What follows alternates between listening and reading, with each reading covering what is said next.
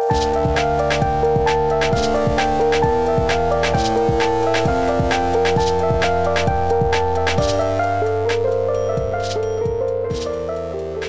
welcome back to the Save Sphere podcast, your one stop shop for all things gaming.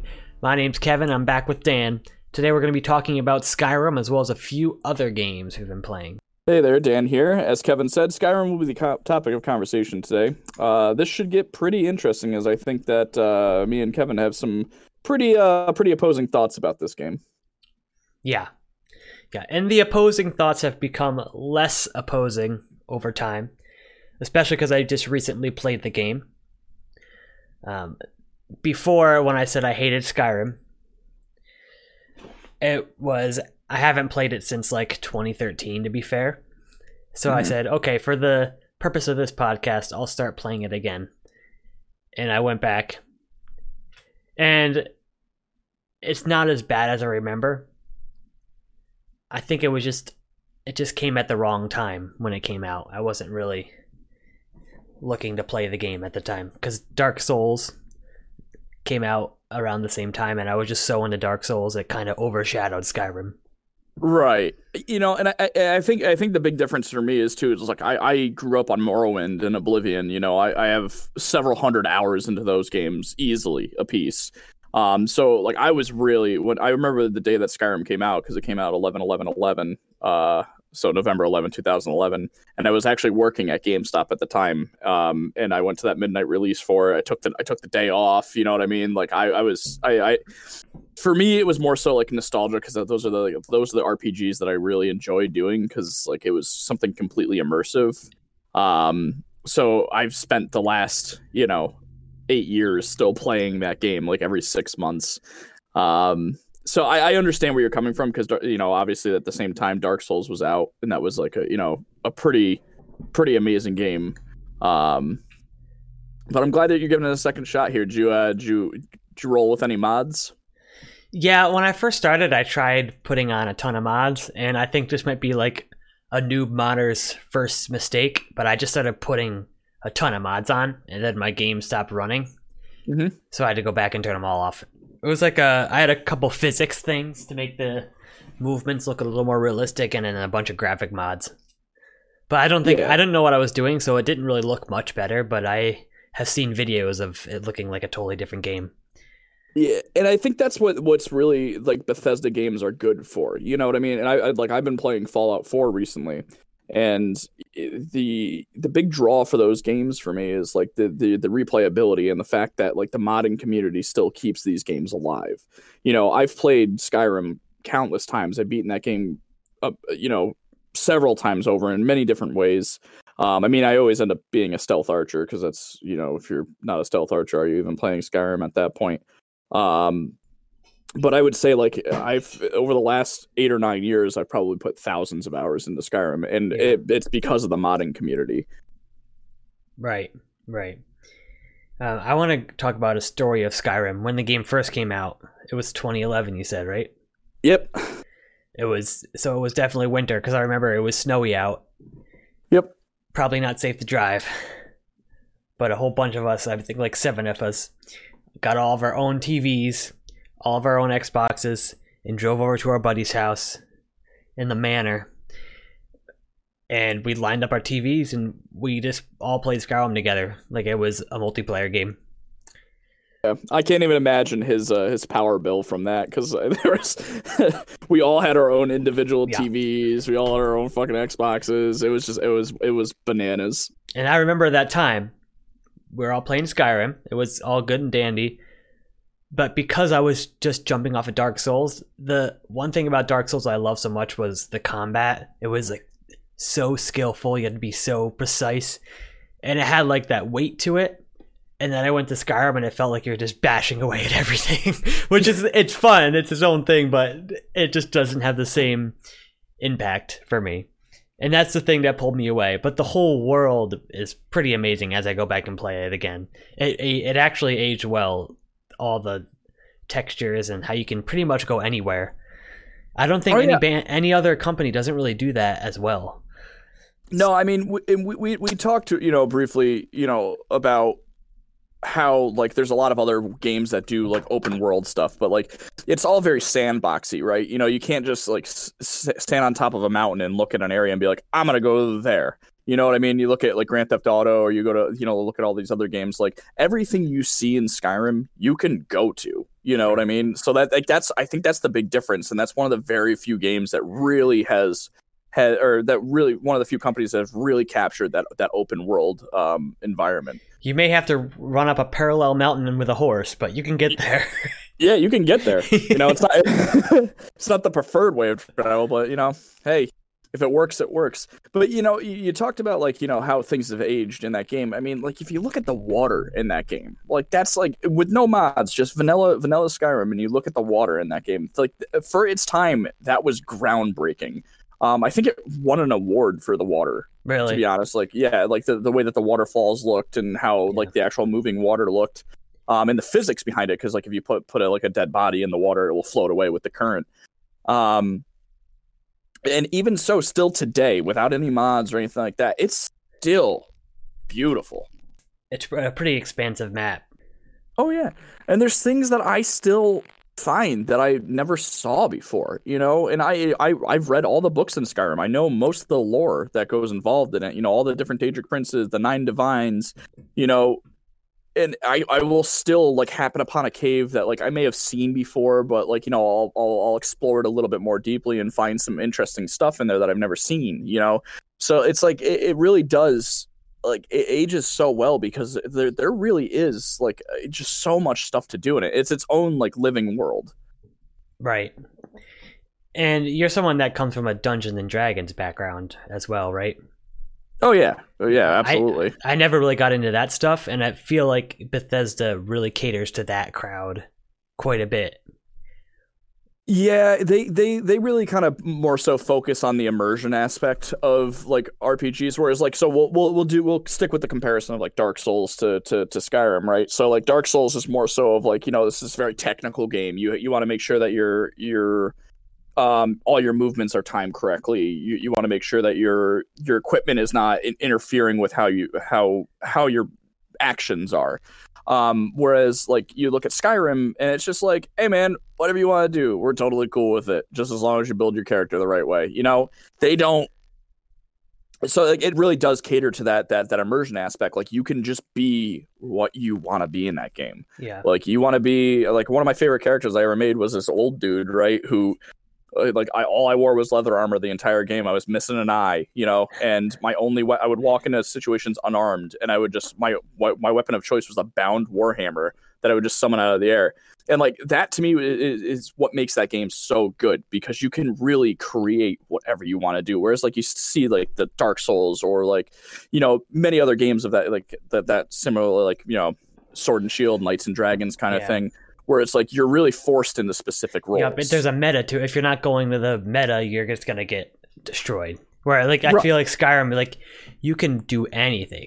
I usually like to play magic with one hand and, and like a one-handed weapon. In most games, you just can't do that. It won't be balanced properly, or it'll be too weak. And but they just let you do it in this game, which I appreciate. And it's and it's a super like a battle mage class in Skyrim is a super super well balanced class. Everything is well balanced as long as you just you you work at it enough. And that's what I really respect about Bethesda. And it's the same thing with Fallout. I mean, obviously Fallout 4 wasn't, you know, the best game in the world story wise, but like it's the same thing. You can essentially just do whatever the hell you want to do. Right. Right. You know, I, I don't know. I, I, I it, like Skyrim to me is very special. You know, it, it's just like it's something that I always go back to. I'm in love with the world. I'm in love with the yeah. story. I'm in love with the characters. Um, I mean, the entire story, like I mean, like you get you get dropped into it. And I mean, this is the same thing with uh, most Bethesda games, right? You have no idea why you're there or what you know how you got there, but that doesn't matter. You know, once you get into it and you realize how alive the world is, right? There's a civil war happening that's you know based on you know you know basically religion. You know that Talos isn't you know isn't shouldn't be a god and whatever and like some dude shouted at another guy to it like yelled at him to death and it's just it, you know you start off in that and it's just wild right so and that's like one of just this a small story segment of it like the civil war isn't a big part of it you know and then you have right. this you know grand thing where you're the dragonborn you have to go fight the you know the devourer of worlds um and even the dlc is phenomenal because the DLC makes you feel something. You know, when you're going into Dawnguard, like I fell in love with Serana, the, the the vampire chick. I don't know if you if you got that far yet, but like she was a captivating character. Yeah. And this is where there's an ongoing discussion of games versus art or games as an art. And I think Skyrim is a perfect example of how games are an art because you have a totally different interpretation of the game. And for me, I don't really have that deep connection. I play it because like it's fun, where you have this whole entire world that you attach to, oh, and yeah. that's just like any any piece of art. Like it could be a song, a musician. The fact that it has that subject subjectivity to it is what makes it so artful. Right. I mean, and and that uh, we can go back to our first episode where we were talking about Final Fantasy VII, and and like that is another perfect example right. of art you know, I still cry during certain scenes of that game because they just they, there's an overwhelming amount of emotion when certain things are happening. Um, and I and I I mean I haven't really cried during Skyrim, but like take the Dark Brotherhood quest line for example. And I don't know again. I, I, I do know I, that one. I know of that so, one. So yeah, the Dark Brotherhood quest line is one of my favorite quest lines in the entire game, and it's like because you know all the characters are really cool. Like Cicero is is is such a phenomenal character, the Jester. Yeah. But like when you get towards the end, right? So you go to assassinate the Emperor, and in in the process of assassinating the emperor you have to uh, you know obviously kill a bunch of other people. One of these people's uh, one of these people that you kill is the son of a commander right? So right before you you go through with the plot of killing the emperor you find out that you're um you know someone betrayed you. Someone betrayed you in the dark brotherhood and sold you out to this commander whose son that you killed. He goes back he murders all of your family right? He murders the entire dark brotherhood um, and then you know you have to you like you know the contract's still on. I have to go kill that that emperor. Still, I have to avenge uh, avenge my people. Right. So you go to assassinate the emperor. You walk in. You go through this whole ship. You fight all these dudes. Right. And you see the emperor sitting there, and he doesn't do anything. Right. He just stands there, and he's like, you know, in all the stories of emperors and assassins, you know, I know how this ends. You're gonna kill me um, you know, and you have a conversation with him, right? And it's like it's like he's accepting his own death. He's accepting, you know, the order of things, right? And he's just like, you know, do me a favor, just kill the guy that you know set me up for assassination. So you kill him, you go kill the other guy. But the best part about that entire quest line is that there's an optional mission, right? That you can go kill the dude that just murdered your entire family. And every time I get to that part, I unequip like all my my best weapons and I just equip like a steel sword and I duel this guy, right? I make this as like, you know, it's it to me it's like it's not fun to just one shot him with something or like assassinate him. Like I actually get into a sword fight with this guy cuz we both like he's like an actual nemesis at that point. Right. Um and and to me like that's why that that entire quest line is so beautifully done because it, like it actually makes me feel something when yeah. I go into it. Cuz it has individualism. You kind of made it your own thing when you picked up that sword and you decided to duel him. Right. It's, Whereas, it's the immersion aspect of it. Right. Where a lot of games will fish you through a certain path, which it's also not a bad thing. Like the Naughty Dog games, their stories are so well done, but they definitely just fish you through pretty much everything you have to do, which is fine because they have their story they need to tell. Right. And and, and there, there's, you know, the, that's why like I like that gaming in general is such a wonderful thing to me is because you do have these different genres of games like right like if I just want to play something to you know just experience the world at my leisure you know i have that option. Or if i want to play something i want to uh, like an interactive movie like last of us like is a beautiful game don't get me wrong and i'm not saying anything bad about last of us but like last of us or um uncharted they're basically like interactive movies. Right. Definitely you know? yeah but still beautiful games in their own right and i still like to play them you know? Mm-hmm. i i dude i cried my my my eyes out in the first 5 minutes of last of us. Yeah that was that was an impactful scene to put be put in a game. Right. That's some right hollywood level drama there yeah. For sure it, I mean, I think Elder Scrolls in general. I don't want to just say Skyrim because yeah. I felt the same way about Morrowind. I felt felt the same way about Oblivion. Oblivion had one of the most beautiful DLCs I've ever seen in my entire life, which was the Shivering Isles pack.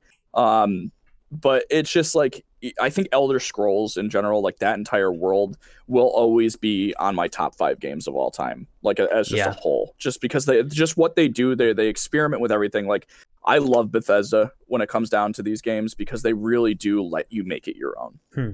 Hmm. What I am looking forward to is Elder Scrolls Six.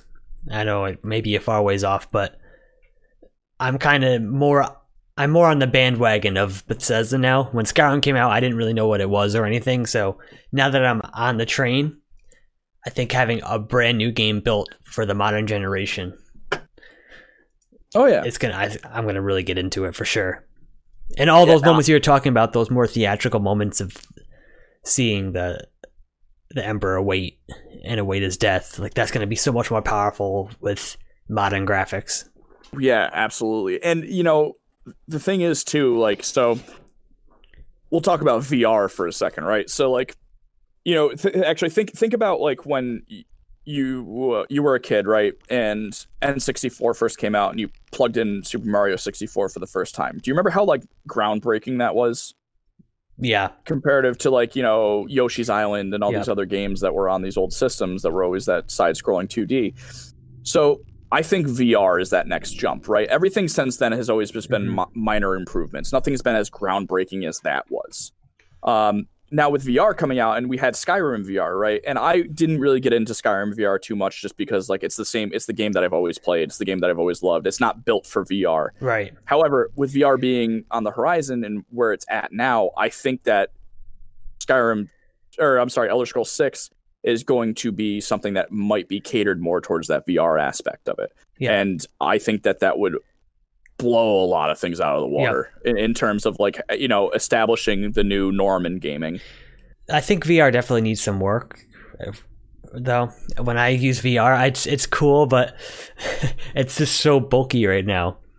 Yeah, It's kind of like this big box. I really like how it looks in Final Fantasy VII remake, the Shinra VR. I think that's where it needs to go. It needs to look like that and feel like that. Super sleek. fuck But- it, just get uh, get yeah. contacts. You know, give me, Right. give me some VR contacts. Yeah. there is one essential VR game though. It's called Gorn. Have you ever played Gorn? No. It's amazing. You're a gladiator and you just fight. It's great. It's just an arena and they just keep coming in. But the best part is you can like pick up these giant muscly dudes by the leg, just spin them around your head and throw them into the crowd. It's amazing.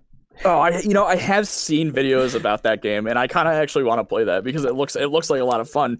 Like a lot of those VR games that are just like you know like dumb VR games, right? Yeah. You know, not I'm not saying that that game is a dumb game because I think it's I think it's actually pretty genius because it's something that seems fun.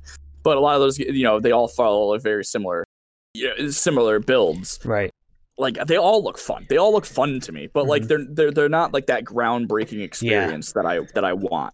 Um, and I, I I think that we're we're getting close to it. Yeah. I think no, let me ask. How do you think they should do Elder Scrolls 6 VR? Would it be you just have the headset on but you sit in a chair or you're actually up moving around and doing all this stuff? So I think they need to build it with options, right? Yeah. So like you have the options of just your normal playthrough, right? Of just sitting in a chair playing with the controller because fuck, I love doing that. You know, after a long day at work, you know, maybe I don't want to pull out the headset and get everything all set up. Um, but I think it also should give the option to be able to, you know, with a headset, you know, control the the sword swings or the shield blocks or anything like that. Um, or you know, aiming aiming a bow and arrow is pretty rad in uh, Skyrim VR. So I would I mean I would like Yeah. that option. Because that's one But, thing uh, that worries me is I've played it at my buddy's house and he has a whole room set up for VR. It's a big open room and there's plenty of space. If I tried that in my apartment, I guarantee something would be broken Yeah, I punched a wall the first time I was playing it. because it is so you forget that you're doing it and then all of a sudden there's a hole in the wall. Yeah. The, yeah, the first the first time I was playing it, I uh I didn't realize where I was, and it's like my girlfriend at the time was watching me play it, and she was like, I, I heard it because I was wearing headphones too, and I I like heard her very quietly say, you know, like watch out, and the next thing I knew, I was swinging a sword and I punched a hole in my wall. Um, and then later on that night, I fell asleep with the headset on, and like when I opened my eyes and woke up, I was standing on top of a mountain and it was snowing, and I freaked out for a second. Yeah. I don't know. I, I, I think that you know VR is is gonna get there, right? And I think that Elder Scrolls Six might be that first that first Mm-hmm. positive. Like, not that anything else hasn't been positive, but I think that's gonna be the first like major move into Right. that. Like right now, I would not get VR. It's very expensive, and I could maybe play Beat Saber or like Creed, the boxing game, but there's no like heavy hitter that is a console seller right now for VR. I bought I bought the PSVR a couple of years ago, and um, you know, I bought it specifically for Skyrim VR, and I didn't even really play that. And I got a bunch of other VR games that were all fun for like a day, you know, Right, and nothing right. really They're kind of mini. It's kind of like oh, Wii playing this. Sports version. They're really fun and cool. They show off the technology, but it doesn't go beyond Yeah. that. It, it it's it like it's, it's it's like Wii Sports, but you're just alone. Right. you're not you don't get to you can't play with it. You're like you can't like hey come on in here and like I don't know sword fight me or something like that. You can't you can't do that with that with, with this VR unless two people have headsets. Right. So VR has so much capabilities. Like I would love to try the Ace Combat game. Just flying in a plane. Oh could- yeah, Resident Evil Seven. I think that I haven't tried that yet. I bet I would probably Yeah. last maybe That's- forty-five minutes. that's actually going. I I take everything back. But I said back about um. There's been no games that have been like really great on VR. yeah. Resident Evil Seven is the one. Really? Um, I don't. All right, so I'm gonna give you a little story about this one. So I don't like scary things, right? I'm not. I I am I am I am kind of a big baby when it comes to that stuff, especially jump scares. But my buddy uh had gotten Resident Evil Seven, and he got the PSVR specifically for that. So I was like, you know, I want to see it. I want to see what it looks like. You know, as long as I'm, I don't have the headset on, I'll probably be fine. Yo, we were watching him play that, right? Me and his me and his uh, girlfriend were we're both watching him play it and he's like you know peering around corners and like looking through like cracks of things and like, you see like shit just walking in the background looking scary as hell. Like and it was giving me horrible anxiety and i wasn't even the one wearing the headset.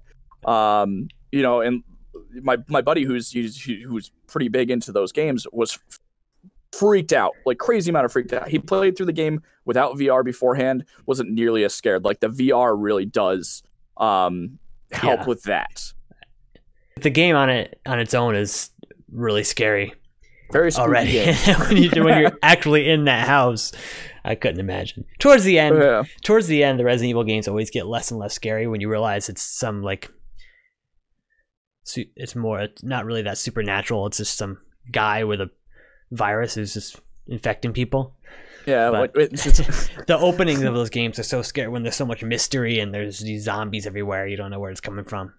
Yeah, and I think Resident Evil 7 did it right. You know, I think Resident Evil 4 and Resident Evil 7 were were the two best like later entries into it. Like cuz obviously like 1 and 2 were like you know, amazing for their time. Code Code Veronica was amazing. Um but Resident Evil 4 and Resident Evil Resident Evil 7 really really made the, those games the way that they are cuz like you know, Leon Kennedy walking through the, the the the old abandoned village and it's like all these villagers are corrupted and stuff like that. You have no idea what's going on. You have some really cool villains in that um you know at the end you find out you know it was, it was the virus the whole time.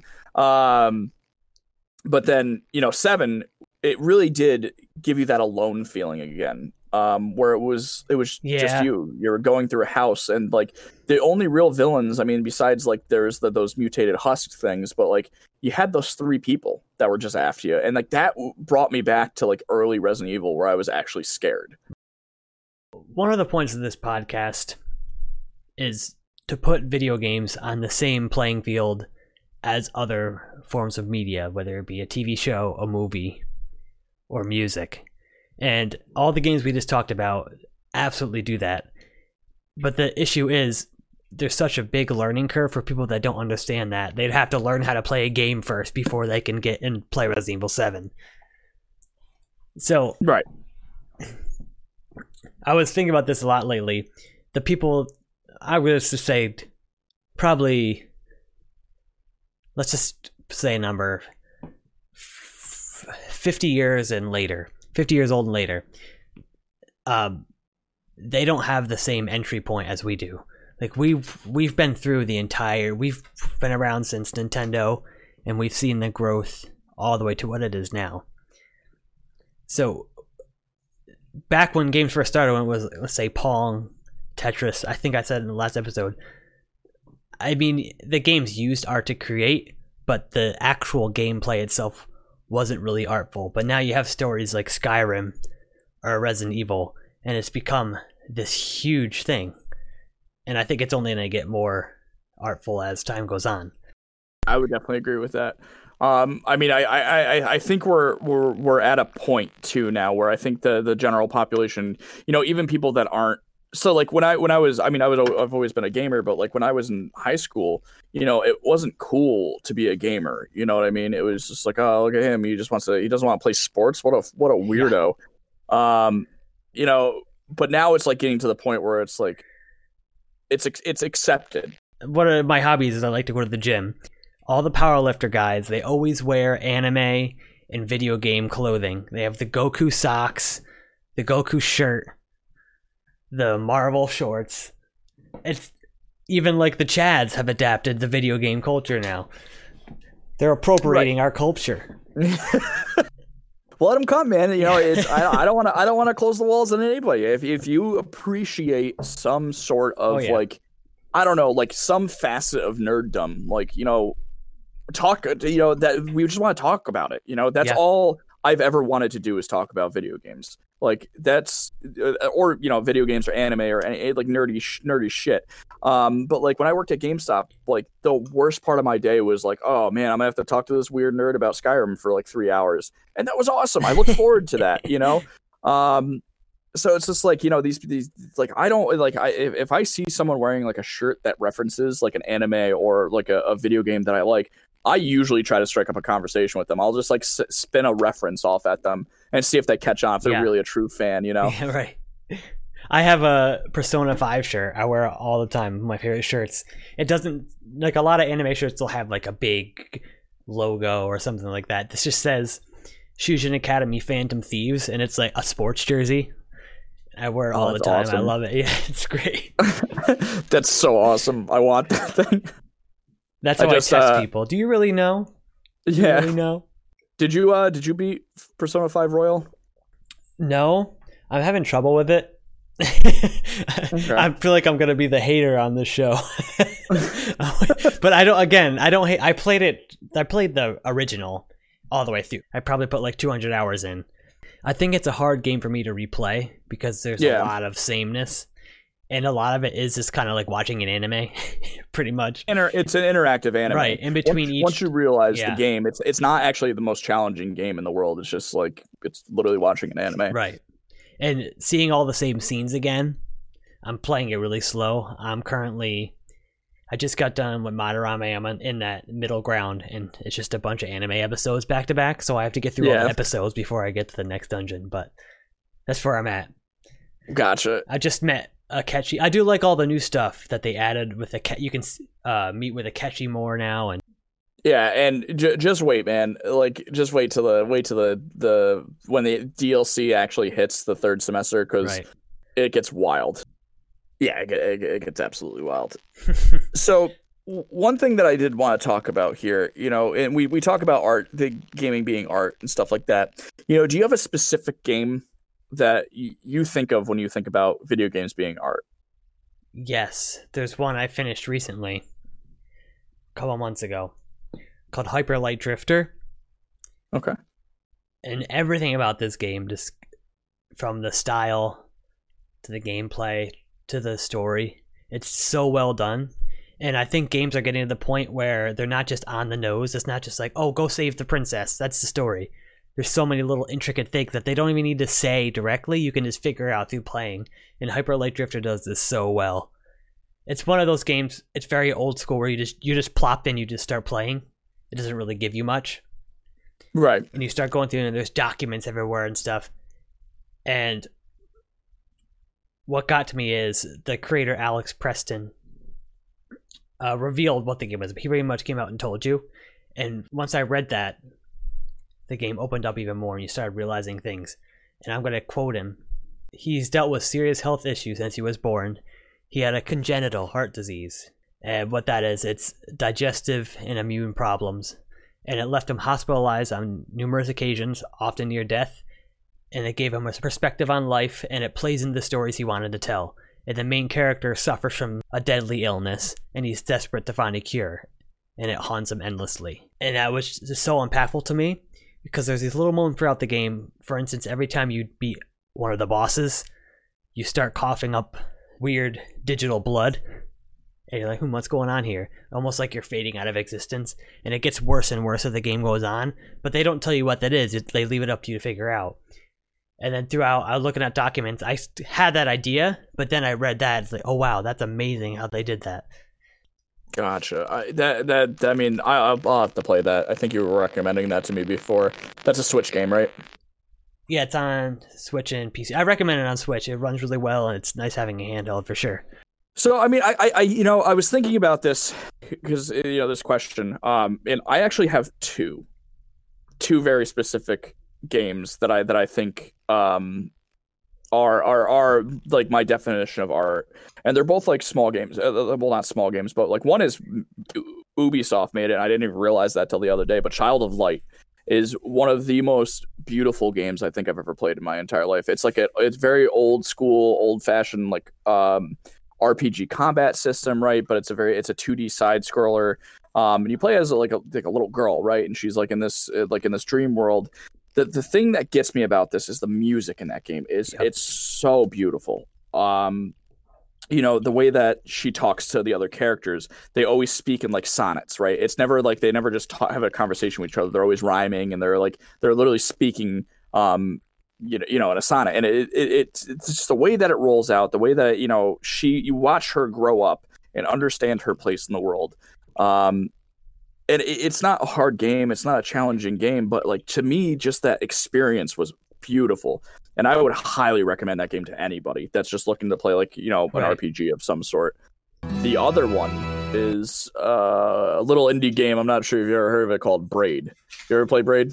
Braid no. Braid so i mean it made a joke because it's actually probably one of the more more famous indie games. Um it actually kind of i think it started really started the indie game movement. Um I won't. I'm not going to spoil it for you and and how Braid goes, but like it it it it starts off as like a just a 2D platformer like Mario, right?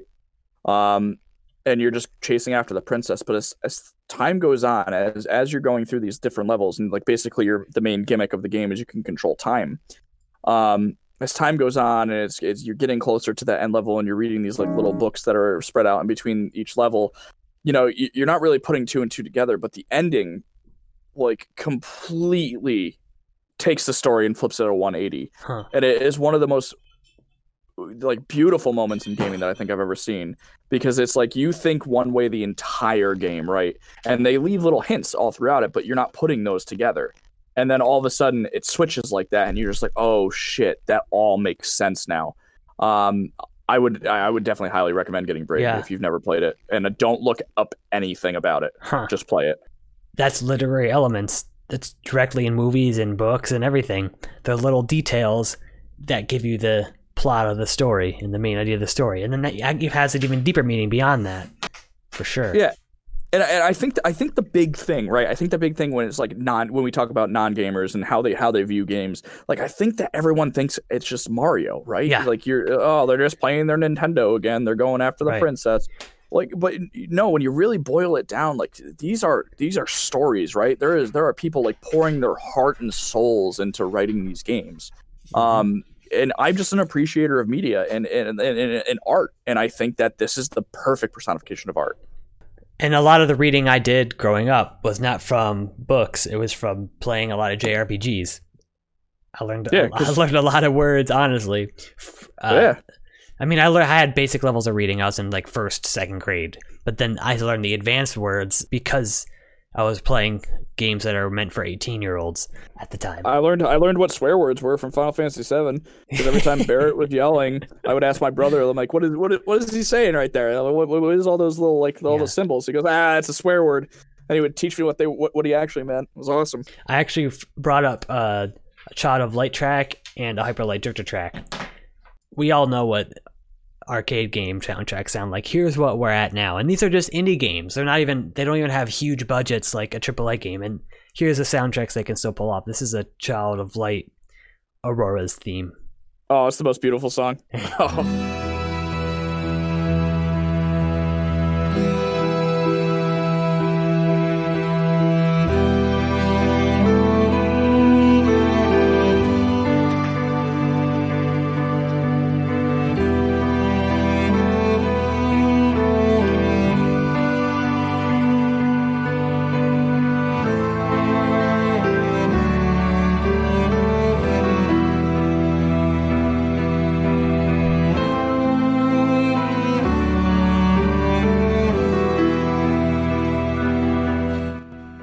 and that's in a freaking video game. That that's from a video game. Every once in a while, I'll drive around town and I'll I'll I'll actually put that song on. It And- makes me feel Right. And I believe that game takes place pretty much in the woods, right? It's very fairy. It's like fairies, woodland kind of creatures, right? it's it's a very fa- fairy tale style. yeah, and if you I listen mean, to the soundtrack, it's has a very folky fairy tale soundtrack. but you it can hear like perfectly. The sorrow in it Right. too. Yeah. which is like what I love about that soundtrack is like yeah it's got these really bright you know like you said like whimsical fairy Yep. you know notes to it but there's this there's this like sadness to it and it's just it, I don't know it, it captures a lot of different emotions that's an indie game you know they don't have a budget Right, right. Well, they do. It's just not. actually that's that, that was massive. Ubisoft Yeah. yeah Uh, So they have a budget. Yeah, but still. But Yeah, they- it's, they have a not little as, bit of a it's still not as much as, I don't know, Sony. Hyper Light Drifter is the same. I will just put on the soundtrack because I think it's so well done. It's made by the same person that made the It Follows soundtrack. It's a it was a Sundance film that ended up getting really popular and it made it in the mainstream theaters.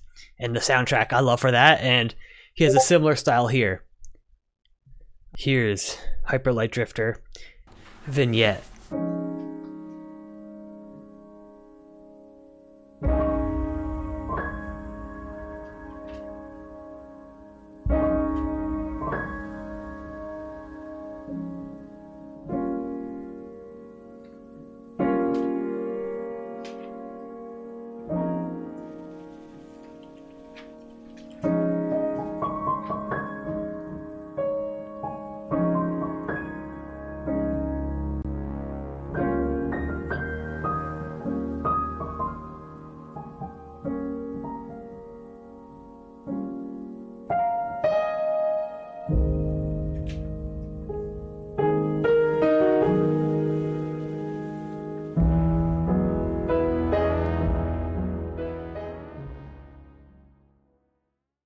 Melancholy of that track. It's so well done. It starts with a raw piano, everyone's familiar, and then he brings in these unfamiliar synthy sounds, and it really gives the idea of something haunting you and following you.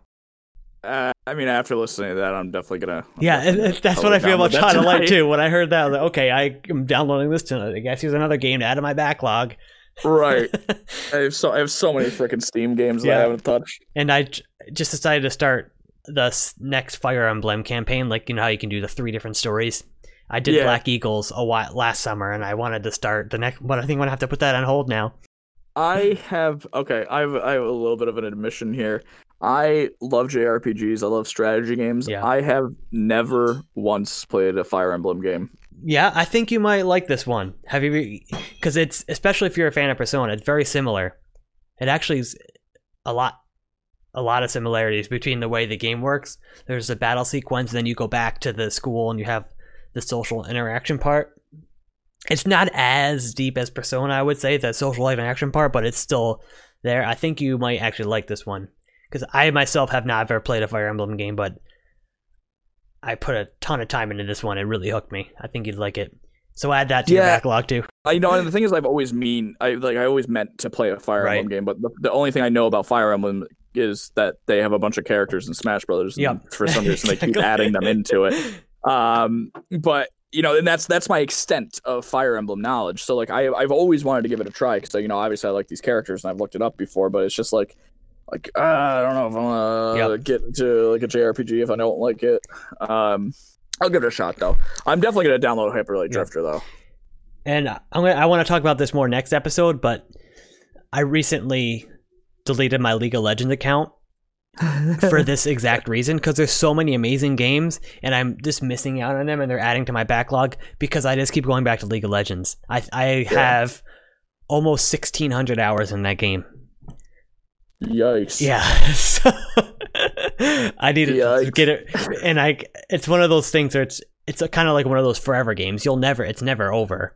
Right. So I just I'm never gonna uh, I'm never gonna stop playing it. So the best I I just have to delete it and get it on my. But I'll talk about that more next time. yeah, I um, mean that was the same. I, I made the decision I think last year after I rage quit during Overwatch Yeah, when I when I lost platinum because a bunch of pugs. I don't Yeah. know. If, I don't know. I, I think I was playing with you at that time. I was like, I'm done with this game. I'm done. I, I feel And like I- that'd be a good direction to go next. To talk about those online games. Oh yeah. Oh yeah. We can really burn that down. Yeah, they're definitely taking over. It's just, just everything's a battle royale or something similar. So and they're all equally as frustrating. yeah. So as we start to wrap things up, I want to go into the game roulette. So the game roulette is something that we're gonna try to do here. We're gonna try and we're gonna put together a list of uh, games that we've either wanted to play. Um, you know, the two of us either wanted to play, or it's like games that we we haven't really heard of that look interesting. Um, and we're gonna put them through a program, and every week we're going to uh, spin the wheel essentially. Yeah. Um, whatever game it lands on, both myself and Kevin will download that game um, and try to play it by the t- you know and get through it as much as we can by the next episode and then we'll just do a review on on that game All right. The game for next week will be